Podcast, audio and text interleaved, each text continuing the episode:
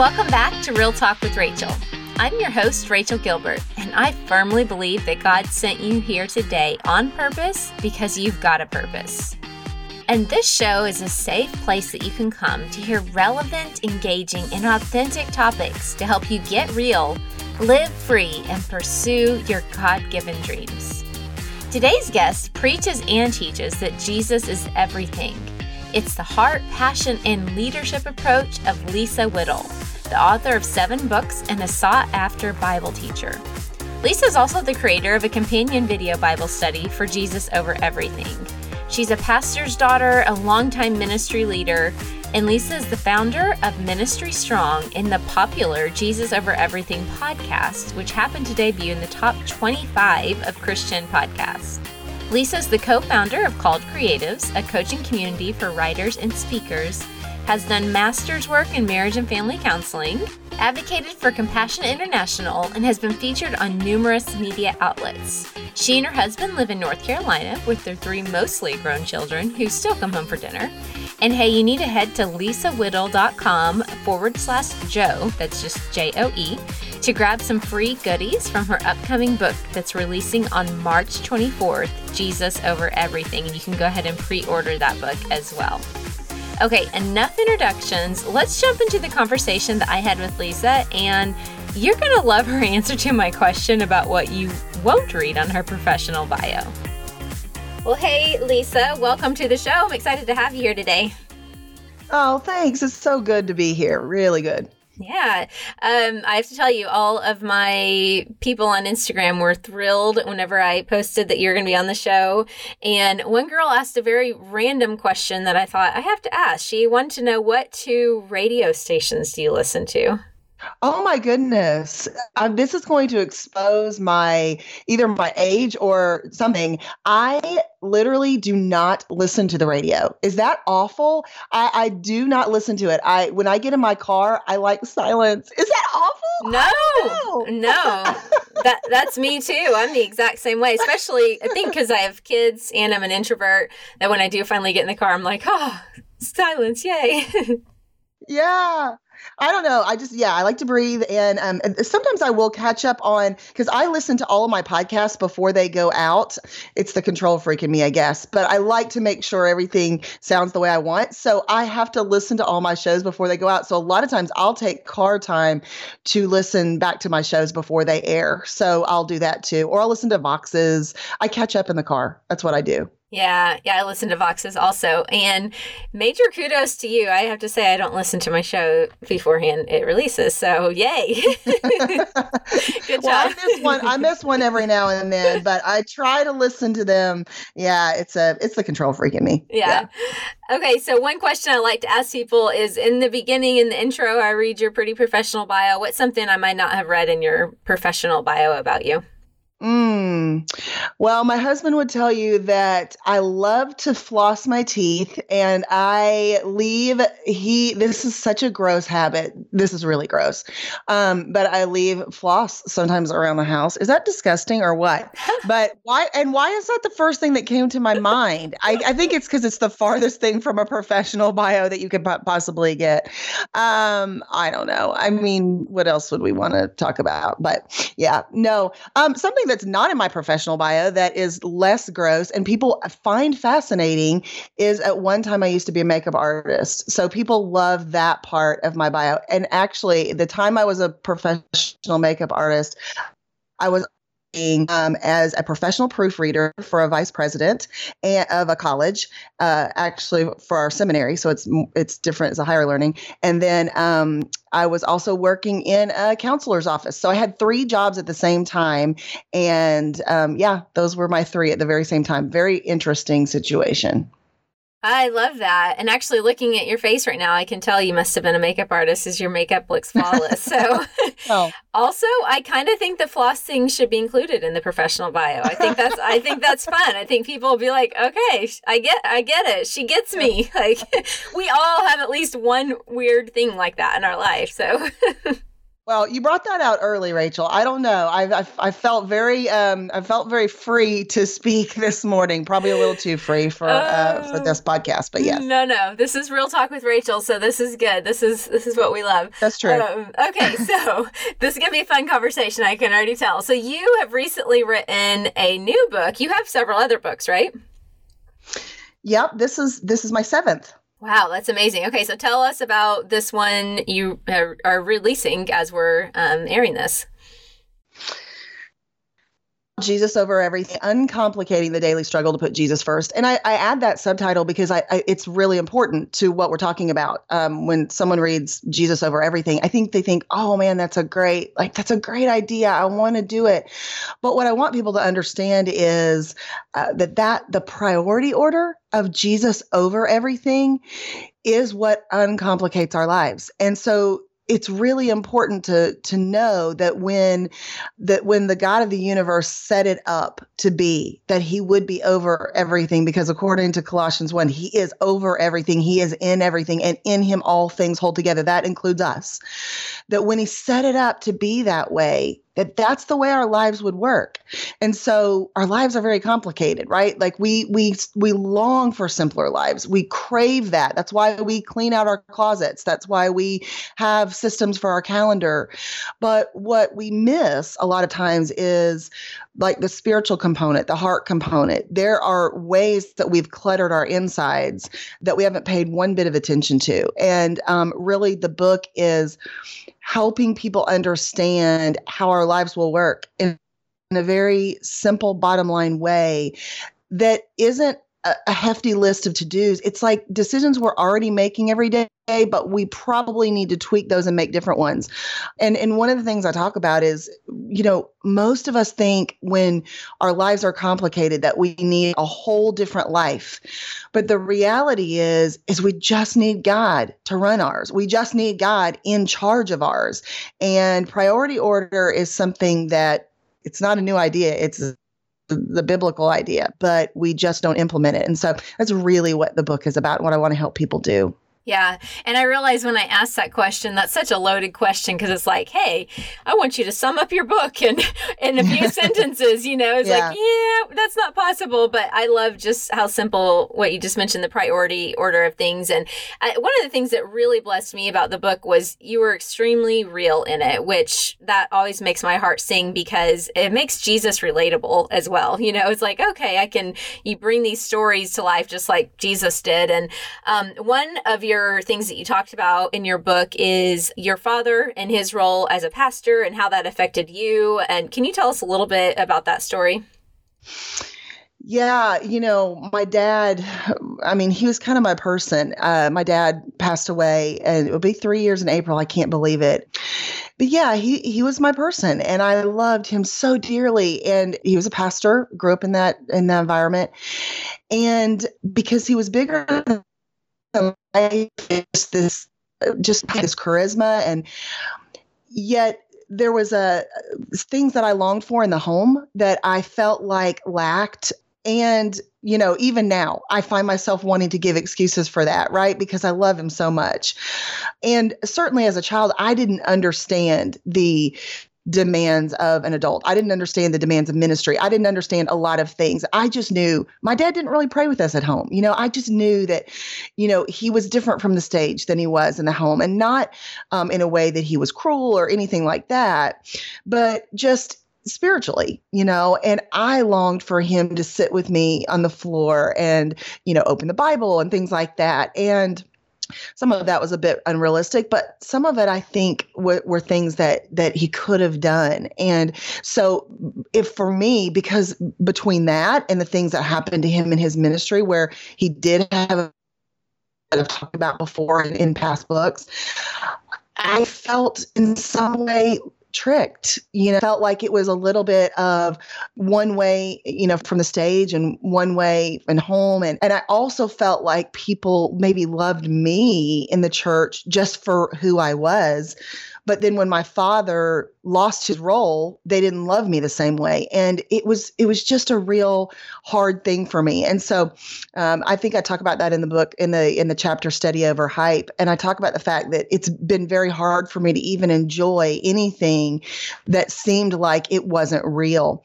But it also drove me to to understand the importance of being very real and really being only impressed with Jesus. And so, yeah, I, have I've really kind of in the last year, even in my counseling sessions, um, pulled that apart a little bit more. And um, I think for the reader, it will be important because it's very important in this hype culture to pull apart what is uh, are just kind of displays and what are really important things that drive us closer to Jesus.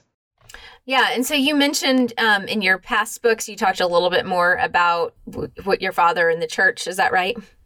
Yeah, yeah. My did my book Whole. I talk all about it.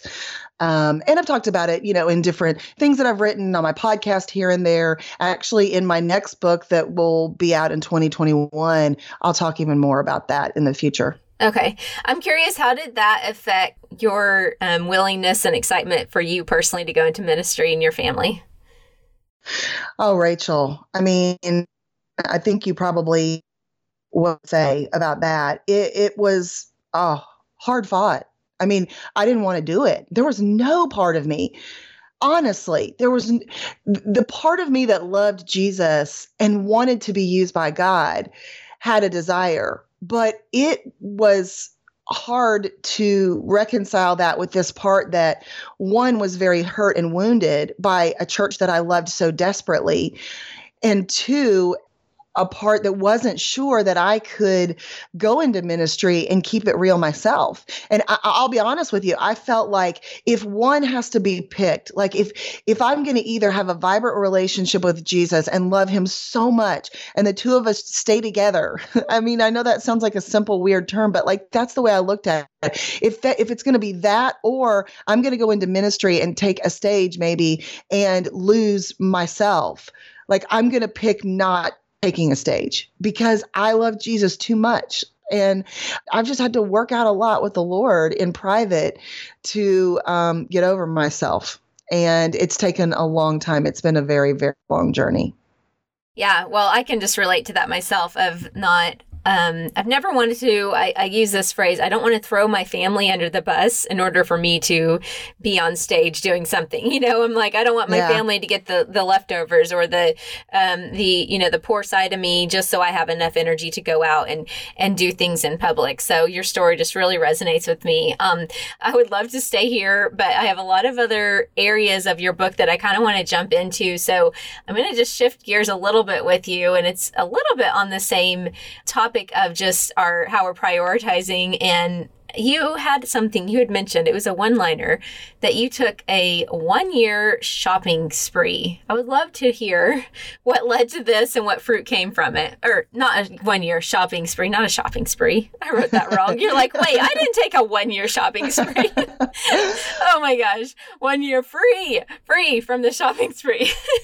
yeah. Well, one year fast. I listen, I don't think I, I didn't go on shopping sprees before that. That's why I had to go on a fast. Yeah. Um, yeah, I took a one year shopping fast. I do. I talk about that in chapter one of the book. Um, it was it was an interesting situation because it's it's something that I had known for a while, right? Like you know, we innately know the things that we use to sort of I don't know.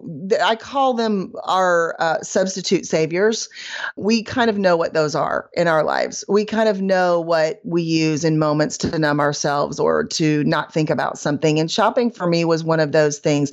I love like putting outfits together. I love decorating my home. At one time, I wanted to be an interior decorator. So I love that part of the artistic part of me that likes design. Um, it, it, bleeds over into clothes and all those things. And so, and the other thing is, I, I don't put us in debt. So for me, it was a it was kind of a hard decision to come to because there was all kinds of justifications. I'm like, well, this is my creative expression, or like I don't put us into debt. I I shop at you know TJ Maxx and you know Nordstrom or whatever it may be.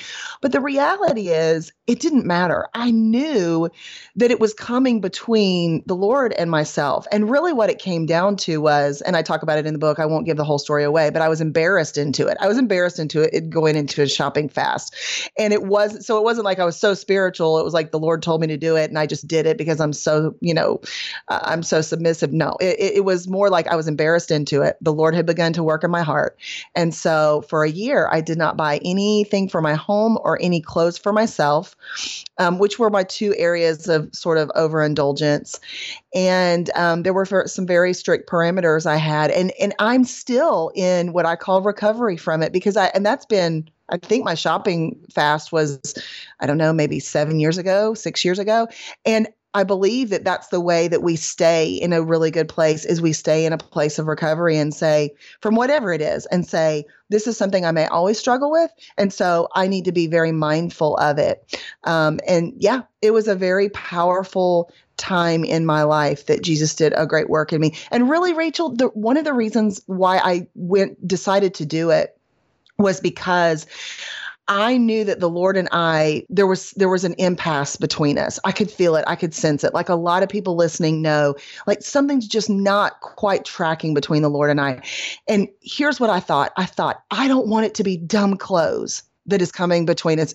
And and if there's any chance that that's what it is, then I want to get rid of it. Like that's not a good enough reason. there's no good enough reason, but I'm like stupid clothes, really?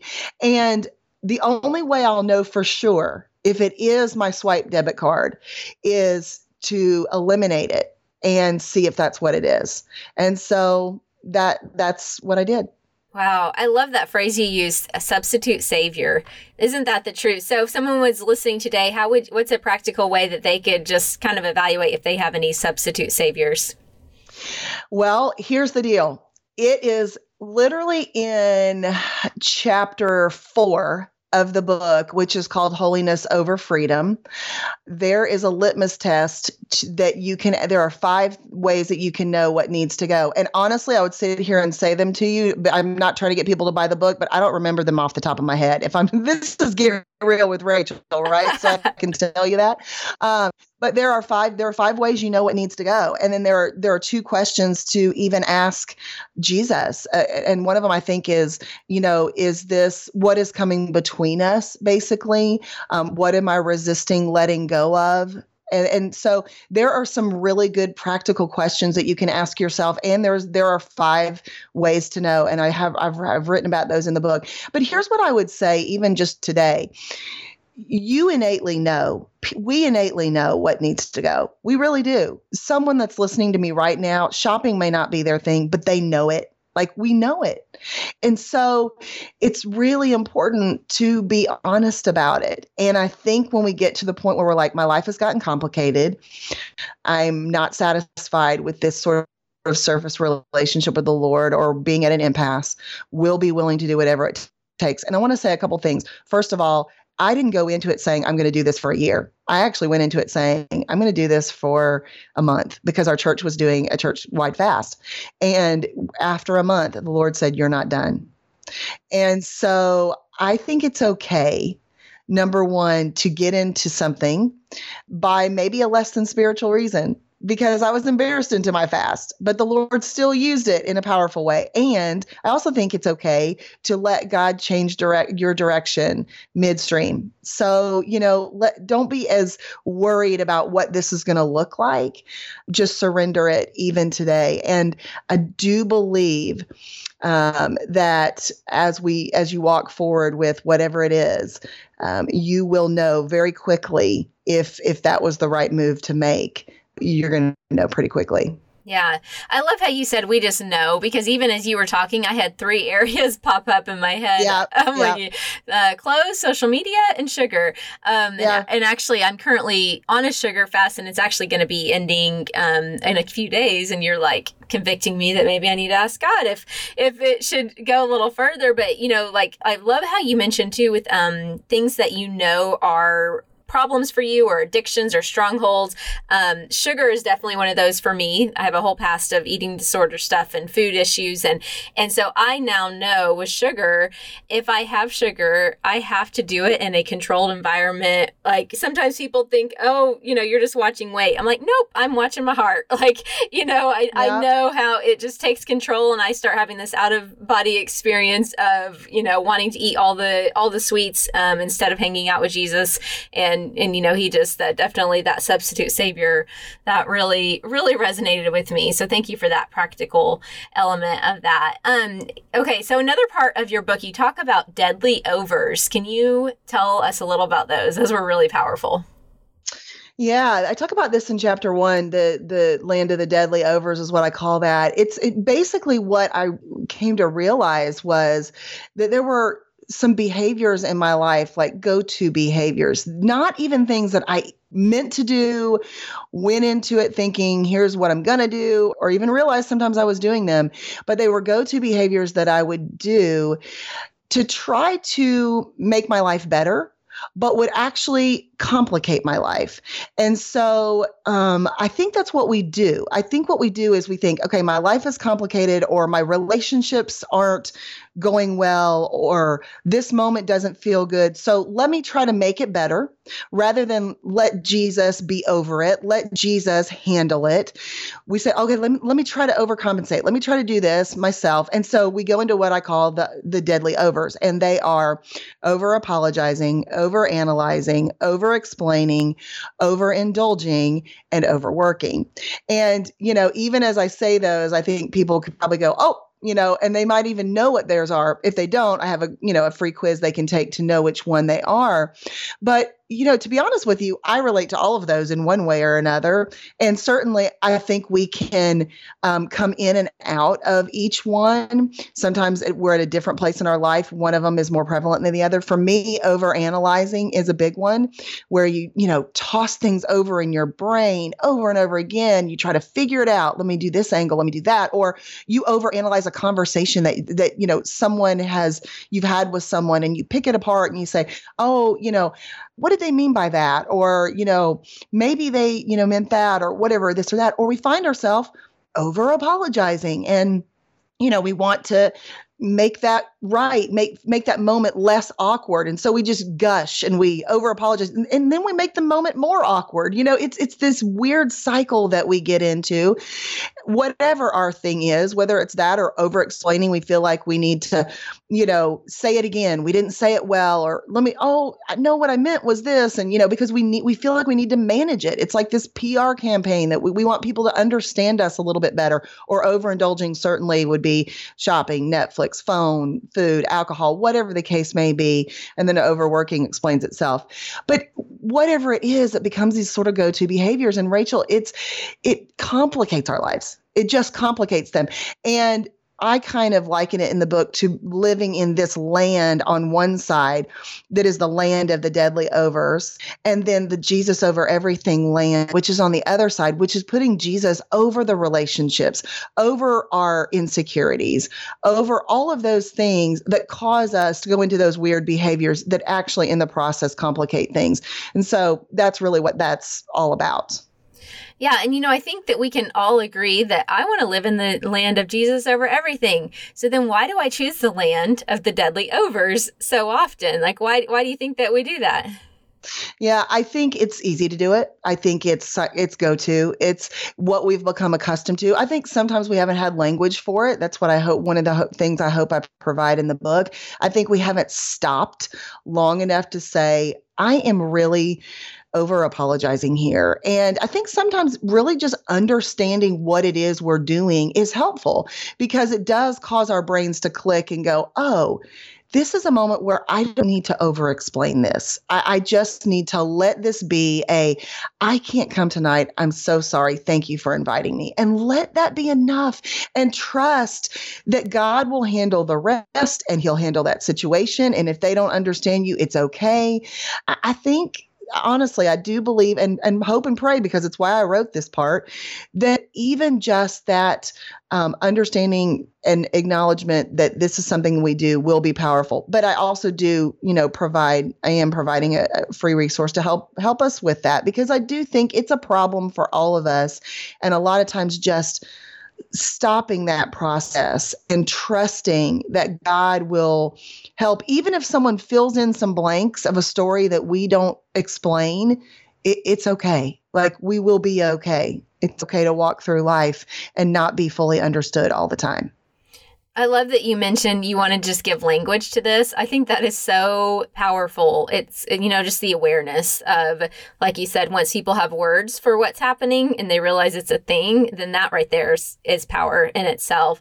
Um, and you mentioned you have a quiz for this. So we'll make sure to include that in the show notes um, so that you guys can go check out that because that would be, I, I love quizzes. I'm a quiz junkie. So, well, it's a quiz. And then also after they figure out you know what deadly over you know is overtaking them then there's a, a guide that's called the get over it guide. You know i'm a i'm a blunt i'm a blunt talker here but it's called the get over it guide and and i take us through each whatever the deadly over is that is our area that we need to work on. I take us through that with i've got some scripture i've got some um, practical things to swap out the behavior for something else because it's very important if you know, a lot of us don't know, okay, well, we've been over apologizing for a long time. So what do we do? It's very important to, you know, get get a different behavior for that behavior. And I think just some helpful suggestions I hope will help the the reader. Oh, that sounds amazing. Yeah. So definitely check that out in the show notes links. Um, another thing you actually talked about in your book that, uh, of course, I got all kinds of excited about was you talk about real over pretty. Um, and I love this quote. You said, real is the best pretty because it doesn't ask you to lie. So I'm curious, what does that, what does that mean to you? Well, you know that chapter means a lot to me because I I, I open it up, as you know, with um, a, a story about a, a, man named Luke Lang who really uh, really spoke to my heart. I, I found him on Facebook. Actually, good old Facebook is good for something, right?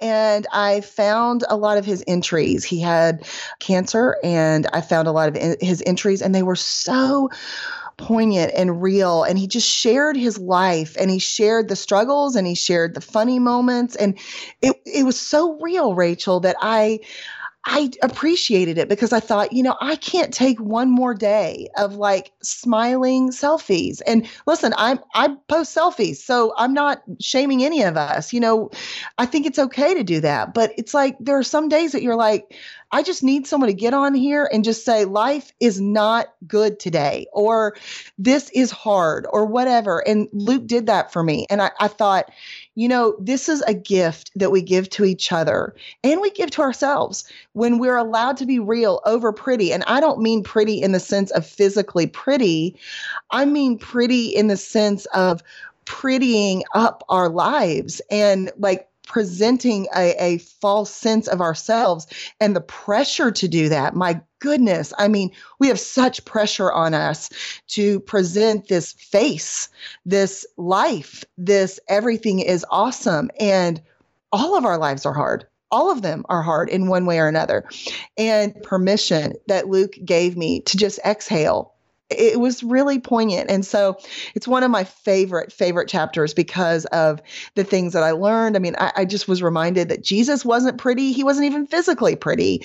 And there were just things about it that I thought, like, man, I just want to be real. And that will draw people to us. Um, and so, yeah, I love that chapter in the book because of that, because of Luke. Yeah. Uh, I actually, it's interesting you bring that up because I recently um, posted to Instagram just this quote that said, The grass isn't greener, they're just using a filter. And everybody, it, it lit up and res- resonated with a lot of people because in the comment part, you know, I just said, Hey guys, the truth is, I'm probably posting this with no bra on, my joggers, and a t shirt, you know, and it was the truth. And so yeah. here, here I'm like, just keeping it real here. Um, sorry for that visual image, but, um, you know, here's the thing that that I think some of us struggle with though is on, on social media and in real life and in person is we want to be real, but how do we do it in a way that is how do I say this? Not tacky or not like me braless, right? Like nobody wants to see yeah. that. You know what I mean? So it's like I, I don't know if you have any um, thoughts on even in real life. I'm I'm really curious about in real life um, how you think that that is. You know that we can just be real and vulnerable with each other. Yeah, no, I, I think that's a great question because here's the thing. I, I think we attempt this, right? And I think there is also curate, curated real um, now, mm-hmm. even on social media, which is, I'll be honest with you, I'm just going to be straight here. I think that's annoying because the thing about it is, is, and look, it, it's fine if you want to post pictures of a messy kitchen. I'm I'm on board with that. If that really comes from a place that's tough for you to post pictures like you're a recovering perfectionist and like it took a little to post that picture. Like I, I salute that. I honor that. But i want us to push past a little of that and get out of the mindset that it's about posting a picture of us and no makeup and that's what makes us real.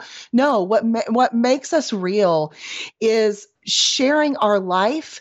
And that doesn't mean sharing every detail or sharing all of our junk, because here's the reality of it we need to honor our privacy in our lives too. Like, I, I, I think that there's a lost art of, you know, knowing when to also hold back the things that you and Jesus just need to talk about, or you and, you know, your family just need to have in the privacy of your own home. Like, we go too far with that too and embarrass the fire out of our kids, which I don't really think is cool either. So I just really think there is something that is felt, Rachel. And, and I don't even know if I can give a step one, two, three.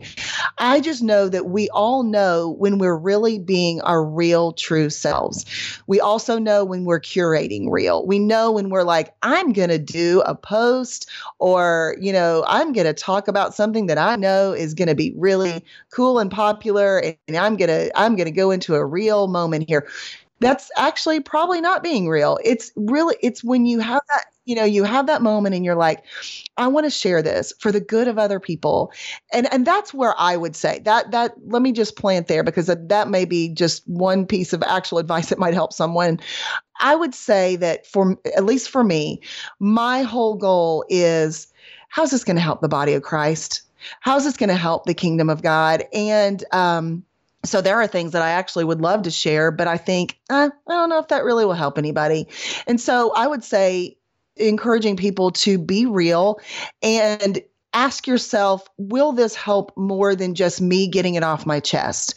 And there's nothing wrong with you getting it off your chest. Maybe that's something that the Lord um, wants you to do for for you for your growth your personal growth but i just feel like social media really can and probably needs to serve a little bit of a higher purpose than just being all about us and that's to me what real over pretty uh, is about at the core yeah. I love I I think you hit the nail on the head in that real is actually different to different people. You know, I mean I, I think you kind of have to define it for yourself. And I know for me, real these days is when I see a, a in real life person friend and she says, Hey, how are you doing? And instead of me going, Oh, good, how are you? I go, wait a second, that's a lie. I'm not good right now. You're like, mm, I'm kind of struggling, you know, like that, that, that's me currently right now where I'm at. Cause I, I don't always want to share how I'm really doing with people because I don't want to burden them. You know, I'm like, I don't want, you've got your own problems. I don't want to tell you. And so I just love that you, you wrap that up with a pretty bow of just, it's different for everybody. And, um, and like you said, also bringing it back to how's this can help? is it just, yeah. is it just shining a spotlight on me and everybody's going to think I'm super cool now? Or is it really going to build up the body? So I love, love, love that. Um, you know, you also talked about in your book honesty over hiding, and a quote that you said is one of the best things that honesty brings is a breakup with the person you've become, but never truly wanted to be. So people are listening, going, man, I, I want to figure out, like we're just talking about the real me, and I want to be honest over hiding. I mean, uh, what what are your thoughts on that?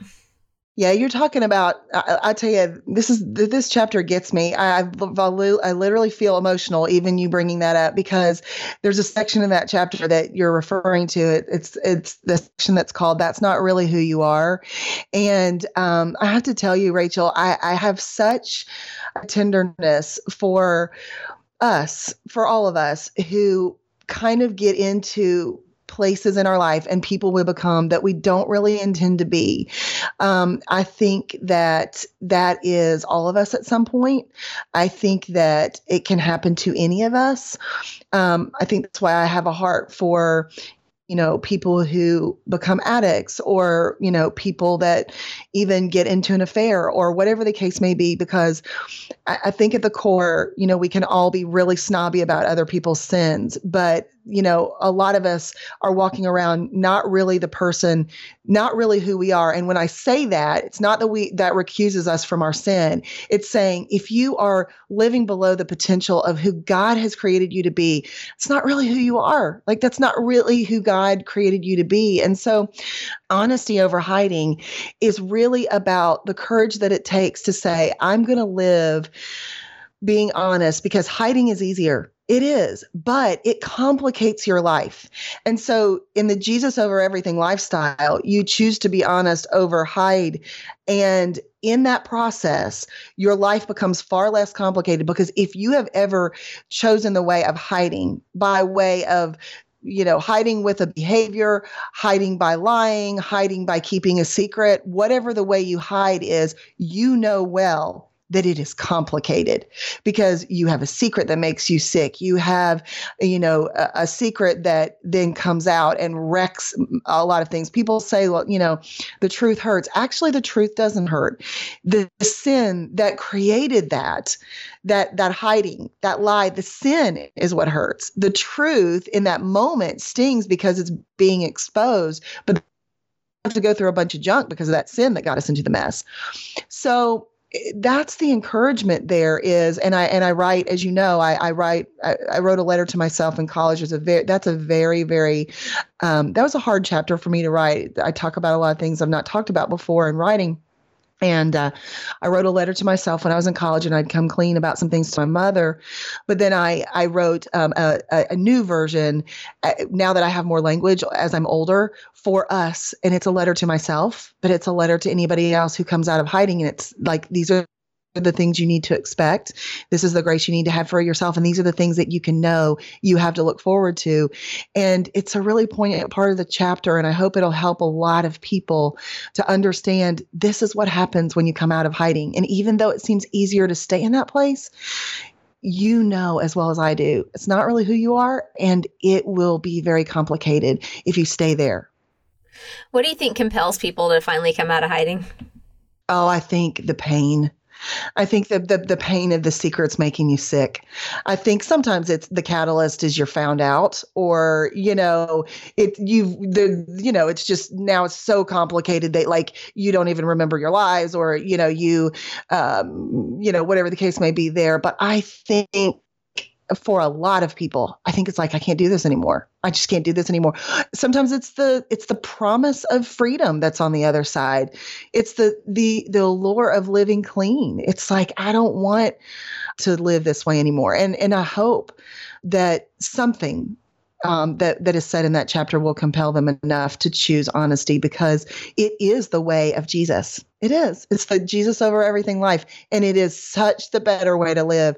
I mean, when you don't have to look over your shoulder, and you don't have to wonder if people know your real life, and if, if someone's going to out you, you're like, I mean, that is man. There's there's no better way to live, right? Yeah, I agree. And as someone, I think we all can relate to this. When I think of times in my life where I came out of hiding and I and things were brought into the light, the initially was it hard? Absolutely. I won't lie and say that it wasn't there weren't some hurdles to jump over and there weren't some, you know, relationships to mend, but in the end, the fruit that came was so worth it. So so worth it. Yeah. So, yeah. yeah. Oh, this is so good. Okay, one more thing I want to ask you about before we hop off is is um, you talk about burnout and uh, being a mom and a wife and a business owner and someone who does all the things. I can just um, just so relate. And I'm curious, when was the last time that that you felt burned out? Oh gosh. Um, well, I mean, I think I've been. I was I was trying to think about this the other day. Actually, I think a real like burnout to the point of quitting. I would say the last time I felt that desperate and desolate was 2012, which has been a while, admittedly. That's eight years ago. But I have felt since that time, I have, you know, really created some practices in my life to where I, I didn't, you know, get to that point again. Um, and mostly it was just a lot of needing to work out a lot of things with the Lord. But I would say, man, I've definitely had, you know, places where I thought if, if I don't take a sabbatical, if I don't take a rest from this, I'm going to so like over christmas over december i took a month off from social media that kind of stuff saves my soul because otherwise I am I am burnt out. It's been amazing, Rachel, what just some taking care of yourself along the way. And I don't mean going to spa treatments. I mean, I've I've had a spa gift certificate for a year that I haven't used, and I, I still look at it every day going, when am I going to get to the spa? Because I really want to. But it's I work a lot. I really work a lot. But I would say that like taking care of my soul as far as saying, I literally can't write one more thing today. I literally cannot answer that particular DM today. And I want to, man. I want to. But if I answer one more, like I'm to I'm I'm really to compromise myself and then I'm not to be good to anybody. And I can't do social media for December. I just I can't. I want to. I feel like it's, you know, maybe it'd be better for me. I could promote my show more, but like I have to draw yeah, I mean, I feel myself. I feel myself. I just think I know better how to take care of it now, you know, along the way. So it's kind of a weird question for me because I wouldn't say I've been burnt out to the point of wanting to quit since 2012 but because then i really like i was going to go away. Um, and when i say going to go away i mean just like never write never speak again. And it was a real thing. So uh, since that time i've been like if i'm going to do this i have to figure out ways that i don't get to the point of complete exhaustion or complete uh, disillusionment to where i want to quit ever again. And I, I can say i've never since that time i've never wanted to quit ever again. I've wanted to take longer breaks um, and i've been frustrated and all the things things, certainly, but I've never wanted to exactly quit like that. Yeah. Well, and you know, I love that you answered just personally for yourself because I could see myself in your story and I think everybody listening could as well. I don't care if you're in ministry or business or an employee or what you do. We I think we all get to these places of, of burnout, you know, at some point in our life. And um, so I appreciate you sharing that. I'm curious. I also can see this relating to what we talked about earlier with the deadly overs, uh, even just how you mentioned, I can't respond to another message. And yeah. my knee jerk would be, oh, oh, I'm so sorry. Like when I do finally respond, oh, I'm just, I had to take a break and I had, to, you know, like go in and explain right. why, why it took two days for me to respond to the email. And I just am like, no, I don't need to do that. You know, I don't need to explain why I needed to take care of myself, you know? So I just love that you said that. Um, one final question on burnout. Do you think there's any um, signs that we can look for just so we don't get there? Like, so we can um, kind of just keep tabs on how we're doing? You know, you brought up a good point, though, Rachel. I want to say that is we would do a lot better and get a lot healthier and not be so close to burnout if we would pay attention to these deadly overs because they are leading causes of burnout. So I'm so glad you brought that up because one of the things that kind of led me to that place was this dire need I felt to always over explain myself, right? So I do think when we start to curb those behaviors, it helps us a lot. Can you imagine if you're an over explainer and you spend so much time trying to explain yourself to people, if you were to cut that that, how much better you would feel about your relationships and how much less they would drain you. You know, I mean, think about it. Just think about it on a very core level or overworking or whatever the case may be. Um, I think so to your question, I think a sign would be certainly if your if your family, um, you know, if, if you have a, a, family that you live with or whatever, it sees you uh, often or you're in touch with often, um, if they certainly begin to say, hey, you're getting testy, I notice things about you, you got to pay attention to outside folks that are telling you stuff. Um, I think another sign would be if you have a gift that you normally find joy in, that are that you are starting to not find joy in. Um, that to me is a huge sign of burnout because that is telling you that the thing that God has gifted you to do, so if God's gifted you to do it, you should find joy in it, right? Because those things are going to go together. If you now are feeling burdened by it, overwhelmed by it, not feeling happy and joyful in it, that's a sign that it's either being used incorrectly, it's being over, you know, you're you're, you know, overusing it in a way that that is not healthy I think that's a huge sign. So if you find if you no longer have joy in having people over to your house and your hospitality gift, right? Um, and you're feeling really like I don't want people to come over, and you normally love to open up your home, that's a sign you're probably in burnout. Hmm. Lisa, this has been so good, and all these tips have been so practical. Um, I cannot encourage y'all enough. Those of you who are listening, get her book because I didn't even get to scrape the surface of all the questions I had for her. Uh, this has been such a good conversation. Um, before we go, Lisa, two things I would like to ask you. First of all, where can they find you online if they want to connect with you more?